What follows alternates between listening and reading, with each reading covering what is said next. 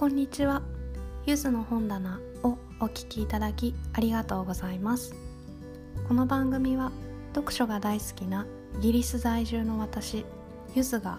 読んだ本やおすすめの本をご紹介したり本や読書に関する雑多な話をする番組です。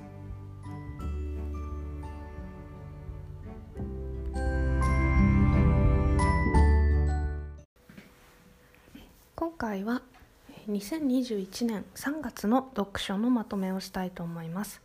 えー、少し4月に入ってしまって時間が経ってしまったんですけれども3月の読書を振り返ってみたいなと思います、えー、3月はですねイギリスも最後の3日2日3日ぐらいは20度近くまで上がる暖かい日が続いたんですけれどもそれ以外はちょっとまだまだ寒い日も続いて、えー、お花もあ今4月なん4月頭に収録しているんですけれどもに少しずつ咲いてきたかなというような感じがします。えそんな3月ですが、えー、読んだ作品数は全部で、え7作品でした。で、え和洋の内訳は和書が0で洋書が7でした。えー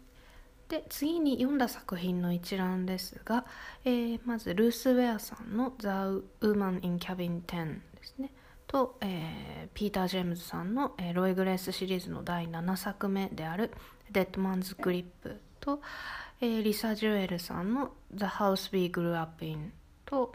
えー、またルース・ウェアさんの、えー「The Death of Mrs. Westaway」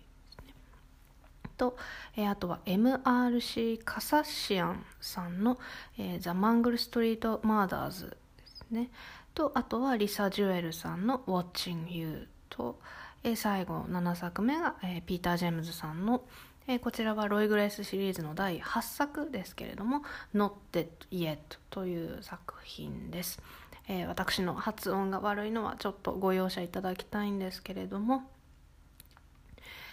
えー、ですねこのような形でずべ、えー、全て、えー、要所という結果になりました。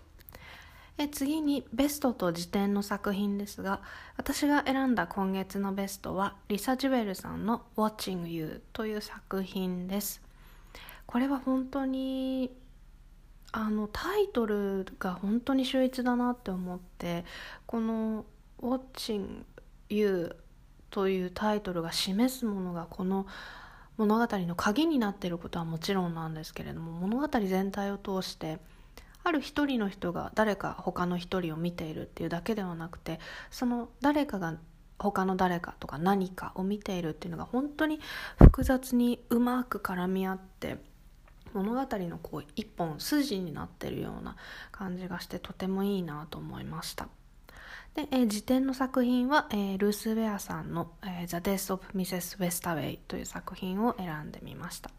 こちらもですねゴシック的な雰囲気がありアガサ・クリスティ的な雰囲気もあり館物と言えるか分かんないんですけれども、まあ、お金持ちのある一家の話だったり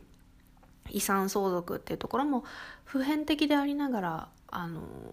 また一味違ったカラーを出していてとても楽しく読めたのでこちらを辞典としてみました。ですね。でリサ・ジュエルさんとルース・ウェアさんは今月何作かお二人の作品をそれぞれ読むことができました。でお二人ともイギリスを代表する作家だと思いますけれどもとにかく物語の世界観がすごいなと思ってでどの作品もいつも1ページ目から最後の最後まで引き込ま引き込まれてしまってあのまだまだこれから読むのが楽しみだなと思う、えお二人です。で、えー、最後に今月の、えー、総括ですけれども、えー、このブログとこの、えー、ポッドキャストですねで毎月のまとめをずっとやっているんですけれどもそれを始めてから、えー、初めて和書がなくて全部洋書だった月となりました。特に意識して洋書を読もうっていうふうにしていたわけではないんですけれども、えー、このような結果になりました。で作家の方もですね少しちょっと偏ってしまった部分があるんですけれどもどの作品も本当に中身が濃くて読み終わった後でも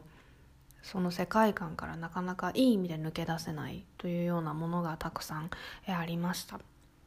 で4月もですね、まあ、暖かくなってきてほしいなという希望も含めてですけれどもあの自宅の庭とかで本を読めたらいいなと思っています。また、え4月のポッドキャストまたまとめもしたいと思いますけれどもそれぞれのエピソードも、えお楽しみにしていていただけたら嬉しいです。それでは以上です。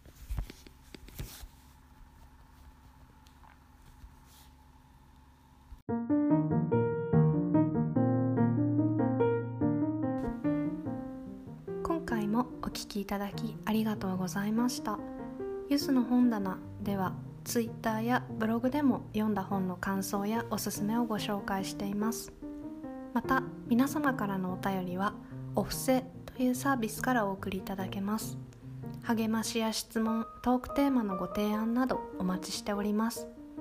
いただいたメッセージは番組内でご紹介させていただきます。またゆずの本棚ではサポートプランを作成いたしました。単発もしくは継続をお選びいただけます。お便りと合わせて各リンクはプロフィールページやエピソードページに載せていますのでご覧いただけましたら幸いです。それではまた次回も聴いていただけたら嬉しいです。ありがとうございました。